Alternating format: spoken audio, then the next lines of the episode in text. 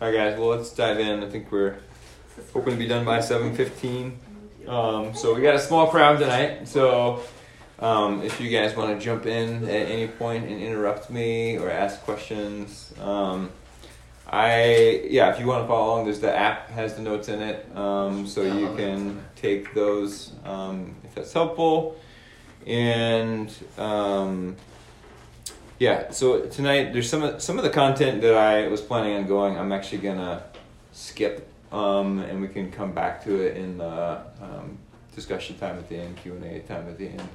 Um, just because I want to make sure we have time for conversation, if that's possible. So um, yeah, tonight we're talking about how to address unhealthy dating relationships in your group. Um, this is my 10th year as a coach uh, at Northridge, a groups coach, and my 13th year leading a group. In fact, I've been leading groups ever since I was in high school. Um, our church had small groups for our youth group, and so um, over the period of time, I've seen a lot of like good things happen in groups, and people make good decisions. And I've also seen a, a lot of disasters, um, relational disasters, and unhealthy dating decisions and so hopefully we can address some of those tonight. Um, I think all of us, we have our own stories too. So we, we might have been one of those unhealthy dating decisions um, or lifestyles at one point.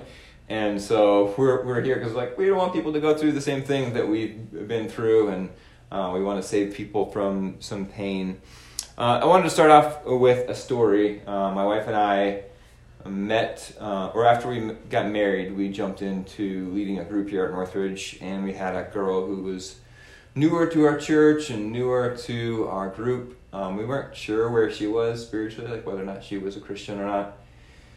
And uh, so she started coming to our group. She was a little inconsistent, so it was kind of hard to really get to know her and, and connect. Um, but shortly after she started coming, we found out she was dating a guy who's not a Christian in fact, he called himself an atheist or agnostic, and he wasn't hostile to church or to God. He never came to our group, but he'd even, he'd come to church on sometimes sometimes on Sunday morning, and we weren't sure where she was spiritually. So it's like we're not going to bring up something if she's not even a Christian. And uh, eventually, we found out she signed up to get baptized. She wanted to get baptized, and she went through the baptism process, and she got baptized, and we were excited to see her take that step in our church and so we're like okay like this is probably a conversation we need to have with her at some point. Uh, but before we knew it she decided to buy a house with this guy and then uh, wanted to get married. They got engaged. We're like oh man we haven't mentioned anything to her yet. She's getting pretty you know uh, committed to this guy right now. And so we probably need to have a conversation with her that it's probably not wise for her to be in a relationship with a guy who's not uh, a christian and so some of the women in our group uh, said, "Hey, can we you know, get together with you and talk with her?" Like saying, "Hey, uh, this relationship you're in, we, you know, we're not sure about that." And she listened to them, um, but she was ready to get married, so she contacted the church about us doing her wedding. And one of the pastors met with her and her fiance, and right away said, "Hey, we'd love to marry you, but um, if your fiance is not a follower of Christ, then, then, we can't do that. So we'd love to keep meeting and talking about our faith, um, but we can't officiate your wedding at this point. And when she heard that, she was like, "That's it. I'm done with Northridge. Like, if you guys aren't willing to marry me, then I'm gonna go find a church that will." Uh, marry marry us and one of the things that she couldn't get um, understand she's like I am his best chance to come to know Christ. Like, why would you not want me to be in a relationship with him if you want him to become a Christian? And so she really struggled with that. So as we, you know, thought about that situation, we really wrestled with like, man, what could we have done differently to have helped her to, you know, choose to please God and, and maybe not end up in a relationship uh, that could be detrimental to her faith and to her life. And so that's just one illustration out of many. Uh, that we um, might experience in our groups. And so tonight I want to uh, talk about four um, specific issues cohabitation, living together before marriage, dating an unbeliever, sex outside of marriage, and dating while divorcing. Um, the last two, I'm just going to kind of fly through those. Um, I think sex outside of marriage has the clearest um, scriptural support, and so if you want to, if we want to come back to that, we can talk about that but the majority of the, the of these topics, I want to spend um, the majority of that time actually talking about cohabitation because I think it's one of the most complicated issues. It's an issue that um, is not clearly addressed in Scripture, and so it's hard to say, hey, you shouldn't live together because the Bible says not to. Um, so I want to spend the majority of our time talking about those. And after we talk about these four topics, then we're going to jump into thinking about, hey, if you are ready to talk with somebody who's in a situation that you don't think is good, then how do you even approach that conversation? How do, how do you have that conversa- conversation? So let's dive in to talk about cohabitation. Before we talk about how we should view it, I just kind of wanted to get the lay of the land um, when it comes to this topic. So just defining cohabitation. Um, a little bit more extensive than living together before marriage. I would say it's living with a non family member of the opposite sex outside of marriage. Um, and if you were to go back to the 1960s um, and you were to say, first love, then comes marriage, and then comes the baby and the baby carriage, um, most people would be like, okay, yeah, that's what happens. Um, but that order is just, it's not quite the same today. People don't do things in that order. In fact, since 1960, uh, cohabitation has increased 18 fold. It's gone from 430,000 couples today to today there are well over 8 million couples who cohabitate. And research estimates that now 50% of um, all people who are dating or together uh, decide to live together before they get married. Uh, I also came across a report a few years ago from USA Today that said Rochester has the second highest cohabitation rate in the country uh, for people who for cities that are 50,000 people or more. So it's definitely a what's that? Did it say the percentage or no? I don't remember what the percentage is. So um, suffice it to say, it's a common issue, um, and I imagine many of you have experienced it in your group. A couple more things that I found interesting. By the age of 20, 25% uh, of women have cohabited. Um, and then here's interesting 10 years later, 75% of women have cohabited, um, lived together with a guy uh, outside of marriage. I think often, too, when we think about cohabitation, we think of, okay, here's a couple who's dating, they want to test drive the relationship. And so we think of like a young couple, no kids. But 40% of cohabiting relationships involve children.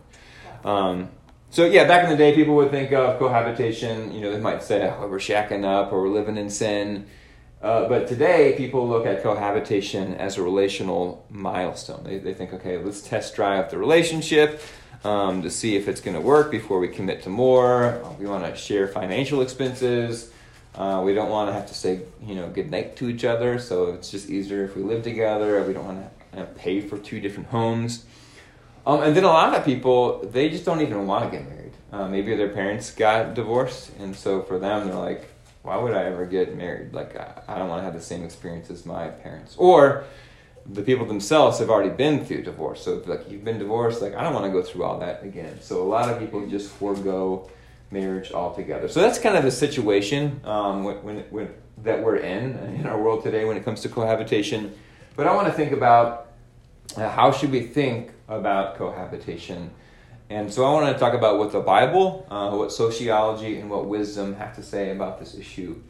Um, one of the challenges too is if somebody is not a follower of Jesus, then like just saying well, the Bible says this is not going to convince them to uh, get out of that relationship. So I think it's also helpful to figure to like find out what are the results of choosing to live together? Is it really going to be a good thing for you or a bad thing for you? So here's six reasons why I would say those who are cohabiting should reconsider their living situation. Um, the first one, and this maybe is the one that has the most biblical precedent to it, is it, that it increases sexual temptation. Uh, so when you talk about cohabitation, I think generally uh, synonymous with that is sleeping together with a person. In fact, if you were to look at a lot of dictionary definitions of cohabitation, they include sex as part of that relationship. And I think it's possible to live together without sleeping together, but but it's not likely. And so when a person chooses to live with someone that they are not married to, then they're putting themselves in the most difficult living situation possible uh, to not please God sexually. So that's one reason to reconsider. Uh, a second reason is that you're actually at a higher risk for divorce and separation. So I think the general thought would be like, well, if I move in with somebody before marriage, then we can figure out whether or not this relationship um, is um, going to be negative for us, and then you know we won't um, get divorced. It'll, it'll help us have a healthy relationship.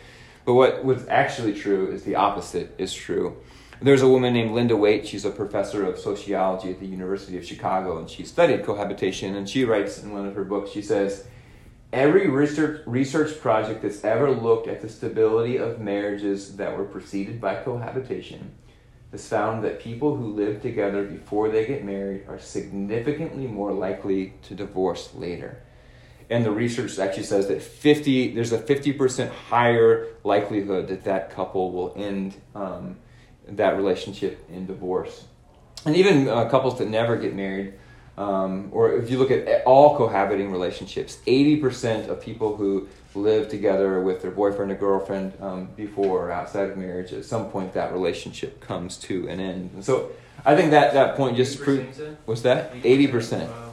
So I, I, think it just points uh, to the reality that if you are um, in a cohabiting relationship, to a degree you're less committed uh, to work through um, that relationship. So a, a, third reason to reconsider um, cohabiting is that you have differing expectations. And as researchers have looked at this, um, they see a, a, big difference between how women and men view the relationship. So often when a couple moves in together, the woman's like, okay, this guy's he's serious. Like he maybe he's going to propose to me, or this is going to end in, in marriage. Uh, but often guys don't attach that same meaning to it. They're thinking like, okay, this is this is nice. I get to share expenses. I get free sex, and you know this is just how this relationship um, is going to work. And, and, I think that there's little doubt that the number one reason why a lot of these married uh, these relationships end or they never end in marriage is because the guy in the relationship says like I don't, I don't want to get married. So there's different expectations. Uh, a fourth reason to reconsider um, is that it can actually be more harmful for women and children. So often in a cohabiting relationship, uh, the women find that they're doing more than their share of the work. They're doing more than their half of um, the expenses. Uh, when it comes to childcare, usually they're the ones who uh, the burden of childcare falls on them. And if the relationship ends, um, they tend to be the single parent, not not the guy. Um, I also think when you think about a relationship, uh, the balance of the power tilts to the partner who is less committed and more likely to walk out. And that's often the man who's the less committed one. So it's just a, not a helpful dynamic. Uh, when it comes to safety, um, they have found that children who are living with a uh, person in their home who is not their, um, their dad or their mom, uh, they are at a three or four times higher risk um, for abuse uh, in those situations. And so it, it's a dangerous place for children. And I think God has made it clear that the best place to raise children is within a committed home with a, with a father and a mother, husband and wife together. Um, a fourth reason to reconsider is that it develops unhealthy patterns of self withholding. There's a woman, um, she, her name is Dr. Jennifer Roback Morse, and she got her PhD at the University of Chicago. And so she's studied these uh, topics. She started a global nonprofit uh, that's focused on keeping families together. And so, as she wrote about cohabitation, one of her books, um, I think, illustrates this idea well. She says, When people live together and sleep together without marriage, they put themselves in a position that is similar to a person being asked to give a blank check. They either hold back on their partner by not giving the full self in the sexual act in their, share, in, in their shared lives together, or they feel scared a lot of the time, wondering whether their partner will somehow take advantage of their vulnerability. And she goes on to say, No one can simulate self giving. Half a commitment is no commitment. Cohabiting couples are likely to have one foot out the door uh, through the relationship the members of a, co- of a cohabiting couple practice holding back on one another. They rehearse not trusting. And so, you know, people are usually saying, hey, we want to test drive this relationship. But it's not really a true test drive if you're entering a relationship where you're not fully committed to the person like you are when you get married. Um, one last reason to reconsider cohabitation is that it conflicts with God's good design for marriage. And like we talked about, a lot of people they're not even interested in marriage. They just want to, you know, have easy sex and share expenses and just have that companionship. Uh, but God has designed uh, marriage for a reason. It's the best place uh, to raise uh, children in a healthy dynamic, and it's the best place to uh, experience uh, sex without um, insecurity and, and, some negative effects from that. So these are six reasons why those cohabiting should reconsider their living situation. A lot of these ideas that came um, came from a book I read called Singleness, Marriage, and the Will of God. Incredible book. Um, if you ever get a chance to read it. And actually, I put together a document here. Um, I'll pass this to you guys. Um, if you're looking for more reasons why it's not a good idea to cohabitate, here's 15 reasons um, why uh, you should reconsider living together before marriage. So I tried to summarize um, a lot of the points from that book, and then I added just a few other thoughts. Um, so as you think through that issue, I hope that can be helpful. But I want to jump into um, the next um, issue, which is dating an unbeliever. Um, you might have heard, I think, 2 Corinthians 6 talks about not being unequally yoked together, and that's a passage that's generally talking about um, this not being a good idea. And as I was preparing this talk, I came across a video from a guy who talked about this, and I thought he said it well. So instead of me trying to repeat what he said, I just thought I would play this video for you. So take a look.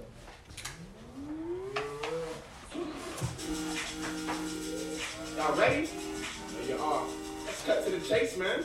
So we hear all the time about the Bible telling us we shouldn't be unequally yoked. What does that mean? Well, Paul uses this phrase in 2 Corinthians chapter 6. And there are a few things that I want to point out about this passage that may contradict what most people interpret it to mean. It's yoked, not yolked. Okay? Don't think this passage has anything to do with eggs. Alright. Two, this passage is not talking about two believers being unequally yoked. Many times we use this scripture to refer to two believers in a relationship and they're not equally yoked. Granted, two believers can be so different in their thinking of scripture that it could cause a problem. However, this verse is talking about believers being unequally yoked with unbelievers. Three, it's not just talking about romantic relationships or marriages it's talking about believers being unequally yoked with unbelievers in general. Now, of course, this does include marriages and romantic relationships, but it's not limited to just that. With that in mind, I do want to address some things that we as Christians tend to do. We get lonely, we're looking for a mate, and we feel like we can't find a good, godly mate that meets our desires. So, what do we do? We go out and find the most sketchy Christian we can find. like, we're not even sure if they're a Christian. Like, the verdict is still out. What's your favorite Bible verse? John 3.16. For God so little world that he gave his only forgotten son, that whosoever believeth in him should not perish but have everlasting life. Or we go out and find someone who's not even a believer at all. But hey, we get along, they look good, and they smell like fruits and berries, so we'll deal with it. Besides, I can make them a Christian, right? I mean, they need Jesus too. And they also need love and affection. And it just so happens that I need love and affection too. So hey, Two birds, one stone. Look, we are not called to be missionaries on the dating field, okay? Jesus didn't say, go ye therefore and make disciples, and while you're at it, try to make girlfriends too. That don't, that don't work. You want to go on a date? Yeah, where we going? Church. I feel like you're trying to change me.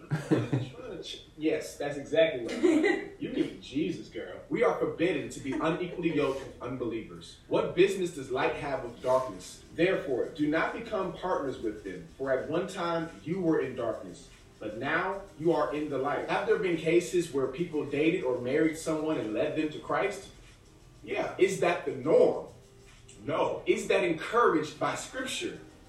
No. Bad company corrupts good morals. If you're a Christian and you desire to live holy, but you're romantically involved with someone who does not care anything about holiness, don't be surprised when their carelessness rubs off on you faster than you rub off on them. And you can't afford that. All right, so yeah, I felt like he did a good job of summarizing uh, how to think about this situation. So in your uh, notes, you'll you'll find uh, five reasons we believe a Christian should not date an unbeliever. It's kind of repeating what he uh, already said. They have a different foundational worldview. Um, if you're looking for like a one-stop verse that, that talks about this clearly, uh, 1 Corinthians seven thirty nine basically says that we're not permitted to marry um, unbelievers. I should say unbelievers, not believers. We're only. oh, you said we're only permitted. We're only permitted. Okay, there you go. Yeah, that's clear. Um, unbelievers may draw you away from God. He's just talking about that. You look all throughout the Bible. Solomon, Samson. You can see that illustrated. Um, God wants the best for you, so if how could God's best be putting you with someone who doesn't actually love Him? And then you're not their savior. At the beginning, I I told that story of that girl in our group, and she just couldn't get out out of her head like I'm his best chance to come to know Christ. But I think the best way to to see somebody that we love and care for come to know Christ is not by walking in disobedience to God, but by choosing to please God. Um, the next area is uh, sex outside of marriage. Like I said, um, we're just going to skip this one, um, but there are some passages there if you want to dive into it more. Um, and then dating while divorcing. This is a, something that's probably not talked about very often, but I think um, can be unhelpful. And so I just wanted to share um, four reasons uh, we believe dating well in the process of divorce is disobedient to God. One is you, that you're breaking your vow to God. So if you're trying to remain faithful, um, you're not really being faithful to your spouse while pursuing a romantic relationship with someone else. Um, it removes the possibility of reconciliation. What I mean by that is like if you start to get emotionally um, engaged or connected with a person who's not your spouse, um, if you're trying to reconcile with your spouse, then you're you're wrestling with like, well, I feel love for this person, and maybe not so much my spouse. So it's going to be really hard for you to actually please God and choose to reconcile that relationship. I think oftentimes when people are going through the process of divorce in their mind, they're like, I'm already done. This marriage is over, even if it's not legally over. And so they're being unfaithful um, in that. Um, three is that you need a season of healing to work through your own struggles. So if people are still going through a divorce, uh, they need some time to, to figure out where they are in their own life and work through their own part of the, the reason why their marriage um, fell apart. Uh, and then number four is it dishonors marriage. And this this comes from uh, Hebrews 13 4. Marriage should be honored by all, and the marriage bed kept pure, for God will judge the adulterer and all the sexually immoral. And so, dating um, while you're going through divorce um, that involves sex in it is obviously a violation of your covenant uh, relationship with your spouse. So, those are four issues um, that I wanted to kind of give a biblical perspective to um, as we think about addressing those in our group. And what I hope we wouldn't do is then say, hey, we've got all these lists of reasons why you're in uh, the relationship you're in is a bad idea, so here's 15 reasons why you should move, move out. Um, you can do that, but that's probably not going to go very well. So I want to just talk about a little bit about our approach. So if you think of this situation in your group, like how do you actually go about addressing the relationship? And so I want to talk about our approach first. Um, I think a good goal would be that we, we want to see them change, but that's not a goal that we can control. Mm-hmm. So I just wanted to, to share a goal that we have um, that we can control ourselves. So our goal should be to provide a biblical perspective in the context of care and support while praying they will choose to follow God. And so before you even have a, a conversation with a person, I just wanted to share five principles to, to consider before confronting. One is just uh, realize approach Crumb's content how we say something um, can um, have more of an impact than what we say. And I think sometimes we have more, we, we just want to make our point to the person, but we can make a point, uh, and not make a difference. And so we got to think as we uh, talk with the person we're concerned about, uh, rather than focusing on making your point, and make sure that what you say, you say carefully, which ties up to our next several points. Show grace and truth. Uh, scripture talks about how Jesus was the perfect embodiment of, uh, he was full of grace and truth. And all of us lie probably in a tension between, like, we lean toward grace, we don't like to confront, or um, we have no problem telling people the truth. And so we need to figure out, hey, where do you lie in that, that um, tension and probably lean the other way.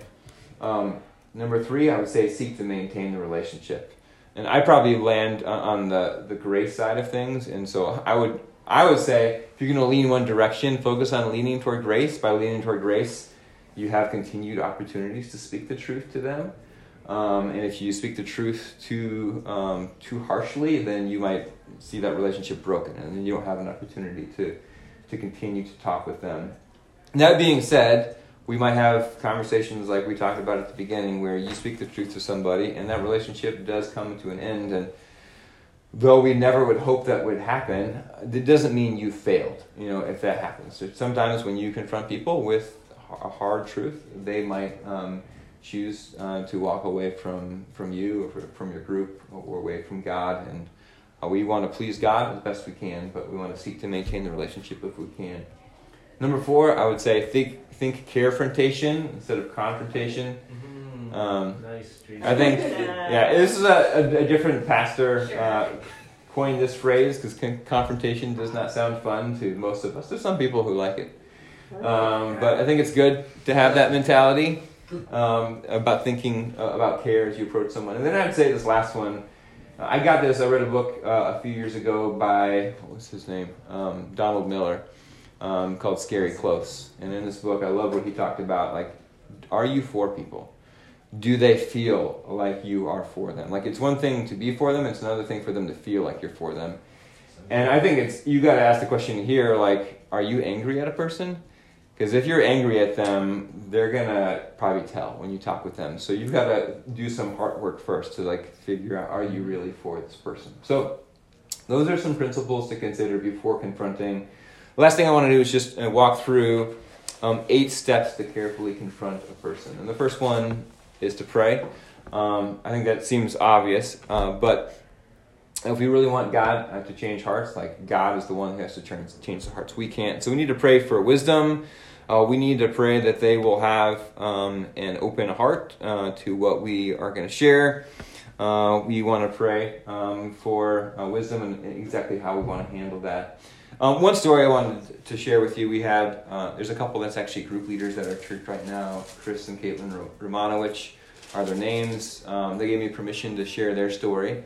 Um, but before they, uh, when they first started coming to Northridge, they were living together. They were sleeping together. Chris was not a believer, and um, so they'd only been here for two or three weeks, and they wanted to get married. So they came to one of our pastors, and right away he told them hey, I'd love to do your wedding, but uh, before that, um, you both need to be followers of Jesus. Um, you need to move out and you need to stop sleeping together, which is a hard thing to say. But a week later, they came back and said, all right, we moved out. We're ready to please God. Like, keep counseling us. Oh, it's just you guys. And so, um, yeah, it was encouraging to see them respond well to that. In fact, they went through all the counseling. They got both got baptized two weeks before their wedding. Um, they got married. Eventually, they jumped in as as group leaders um, and as youth leaders. And so, the reason I share that story, what's that? That's like a miracle story. like, come on. Yeah. And so the reason I share that story is simply like we can speak the truth, and people do choose to please God. Um, it's often a work of God, and so I just want to provide a little hope that as you pray, God can change hearts, and um, people will will not always choose to honor God, but um, it can happen.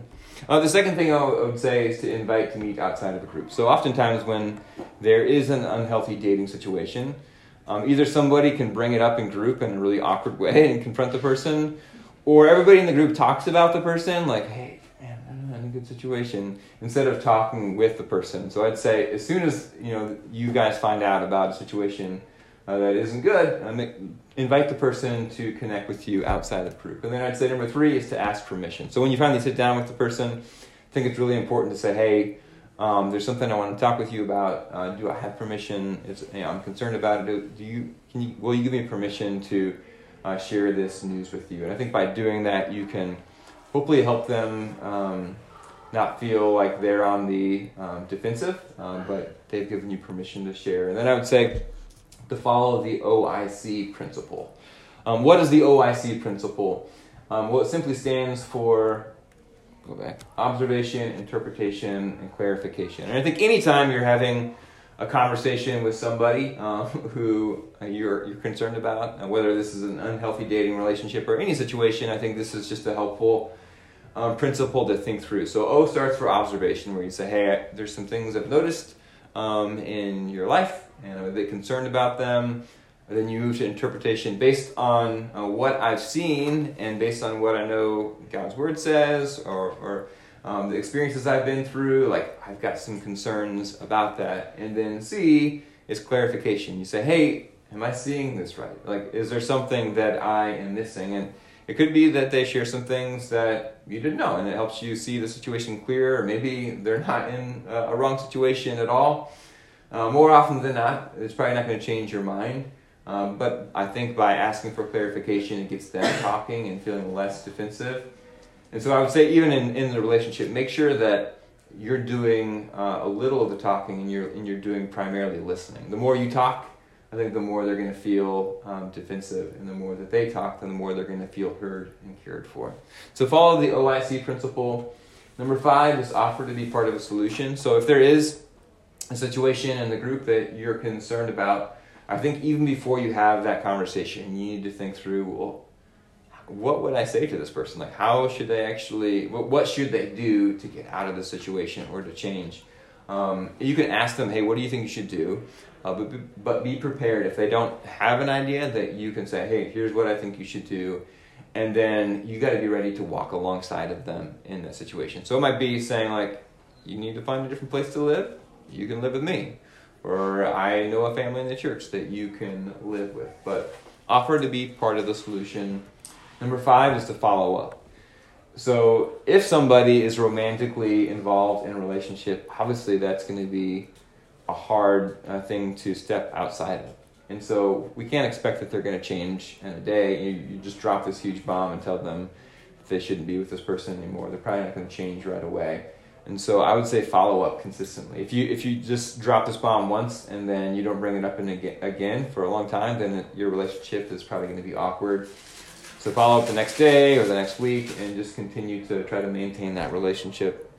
Number eight, I would say celebrate progress. So if people do choose to, to please God, then they're going to need as many people as possible to be cheerleaders uh, with them along the way that they are choosing to do the right thing. And then again, I want to come back to prayer. God is the one who changes hearts, um, and Scripture makes it very clear that the way that God works to accomplish His will is through our prayers. And so we can have an active part of seeing God change lives as we pray.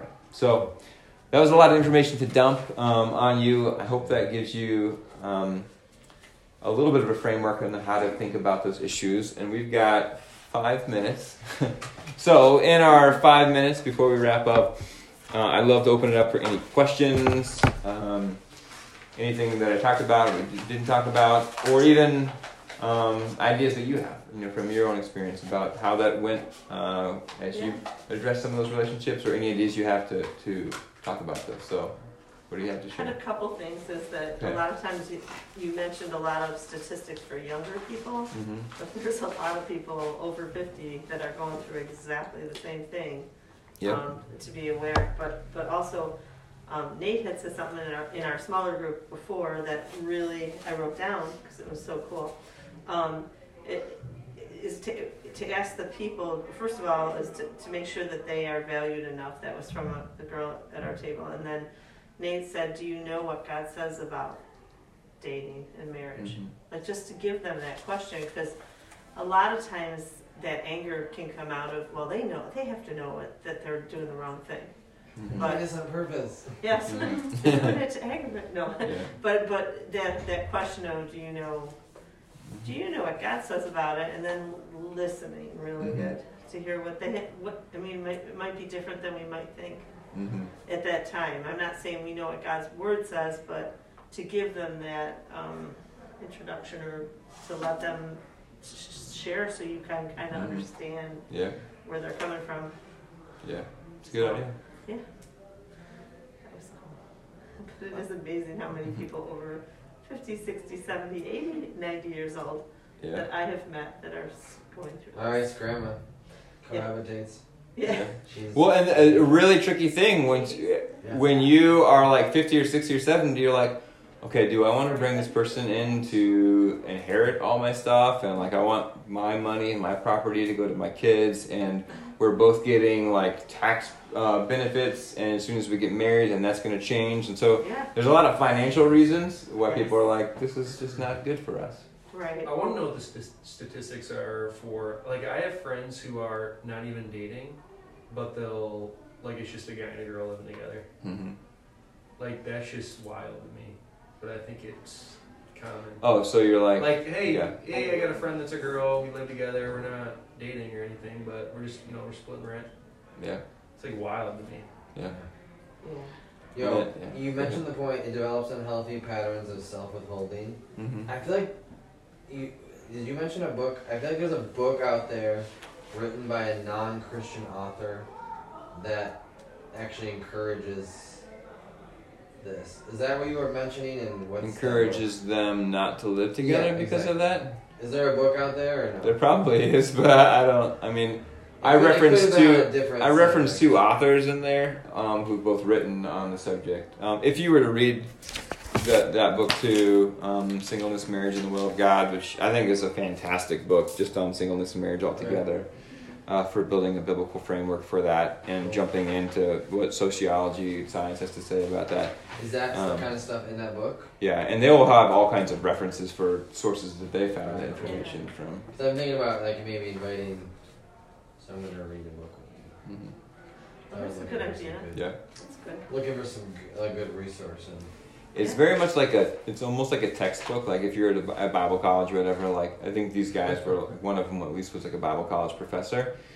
Um, but it's like very clear. It's very well researched, and I don't feel like it's. It's not a hard read, um, but it's a very thorough book. So I think kind of what you were saying too. Um, I've noticed a lot of people like, oh yeah, I mean five of us living in the same house. Oh yeah, one's a girl, and you know Yeah. this and that. And I, I, it- does seem to be like a kind of a thing right now because people trying to save money and that kind of thing. But no, no, no, we're not serious. We're not dating, but we do. We might share the same room. you know, whatever. Yeah, it's like at ten o'clock at night. Like if there's a guy and a girl, guy and a girl in the same house, like, like what God didn't create you guys to just sit on the like couch and hang out and talk. like, you know what I'm saying? It's like yeah, it's super dangerous. yeah, it's It's awful. Yeah. it's sure. super. they dangerous. share in a bathroom and Yeah, yeah. it's like Yeah, and it's also our most vulnerable It's- time of yeah. the night because we're more tired and we mm-hmm. can make bad decisions. Yeah. you know, we. It's such a tough thing though because there is no scriptural prohibition to not live. I mean, part of the reason why I think there isn't is because it wasn't conceivable at the time that this would be like uh, a lifestyle choice. And so scripture doesn't directly address it.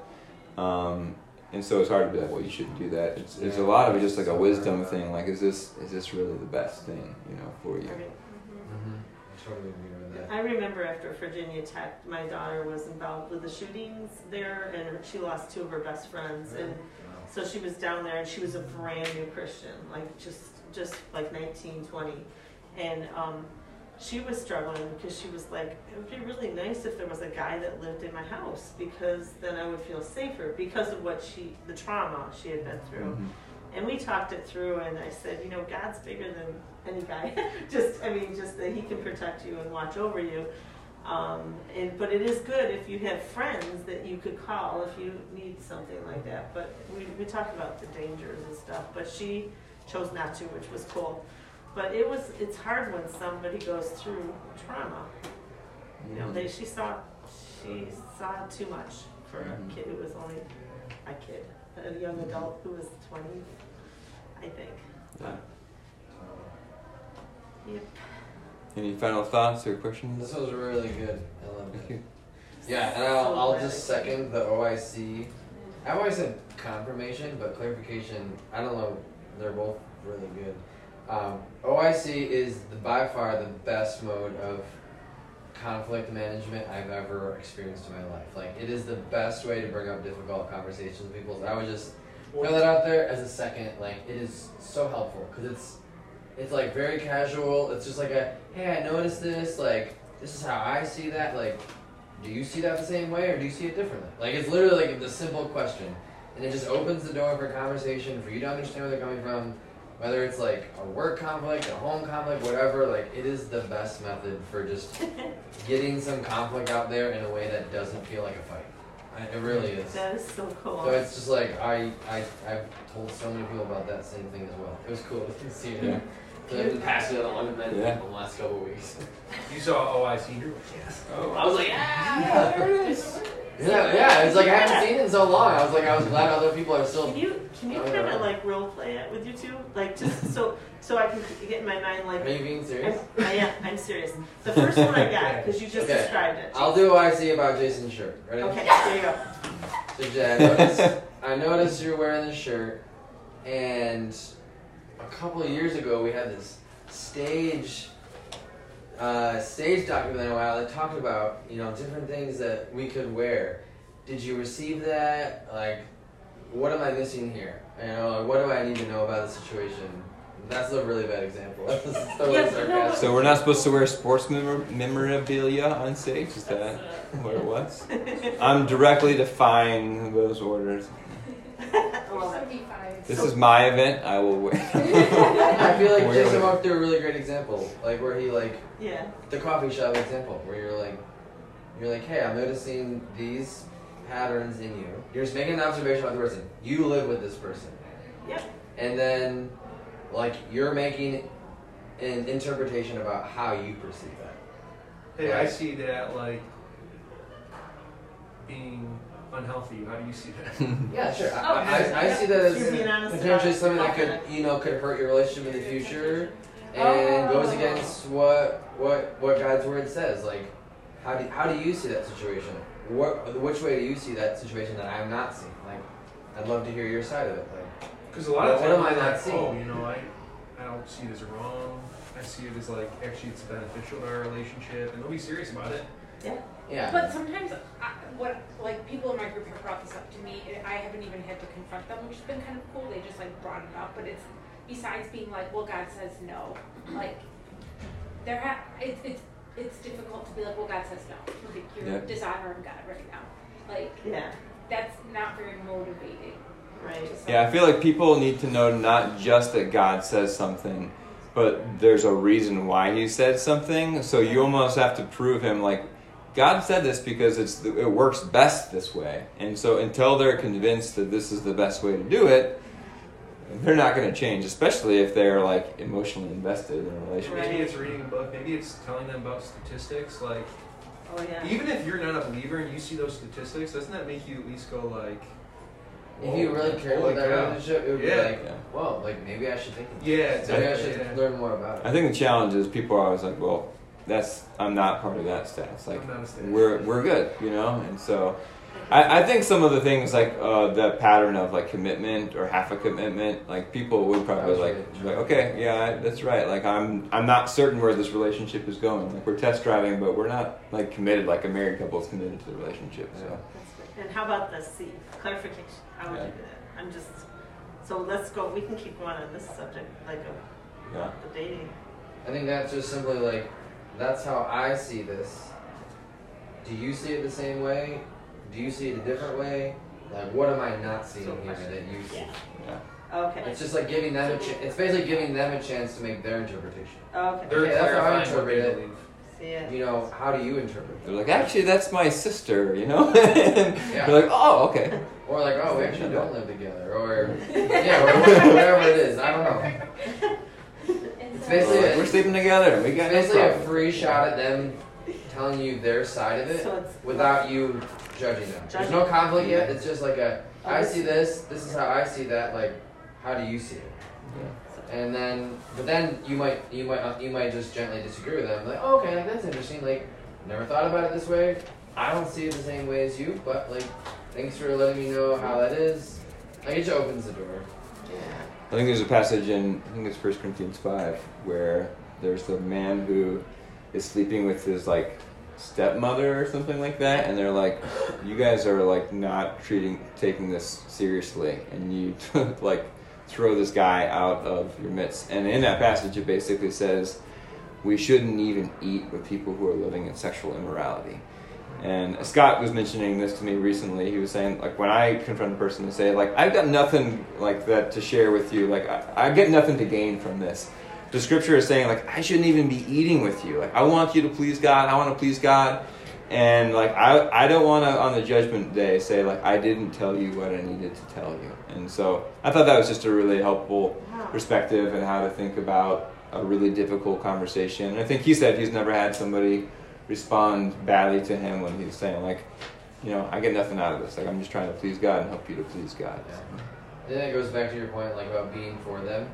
And I feel like I've had to challenge myself with that so many times. Like, if you really approach a situation because you love someone so dearly, like the way you talk to them is gonna be so different than like when you're annoyed or upset with them. Mhm. Like, so I just think getting your heart in the place where you're like, I love this person so much, I can't not share this with you. just like helps you talk to them in a way that's caring and like like receptive versus like hey you know like you're screwing up your life and you're not honoring god and you're a terrible person right like yeah so that's like one of the most important things for me is like to not be To make sure. not be angry with this person because it's so easy to just like someone's doing something that's not right and be like All right, well, we're eight minutes long, so I'm going to let you go. But thanks so much for sticking around. Good discussion. If you have more questions, I'd love to connect more. Um, but yeah, have a good night. Thanks for coming. that was really good in your life. What do you got? What's your observation? That was really cool. What a great group of people to do it. I Well, you know, it's- Recording.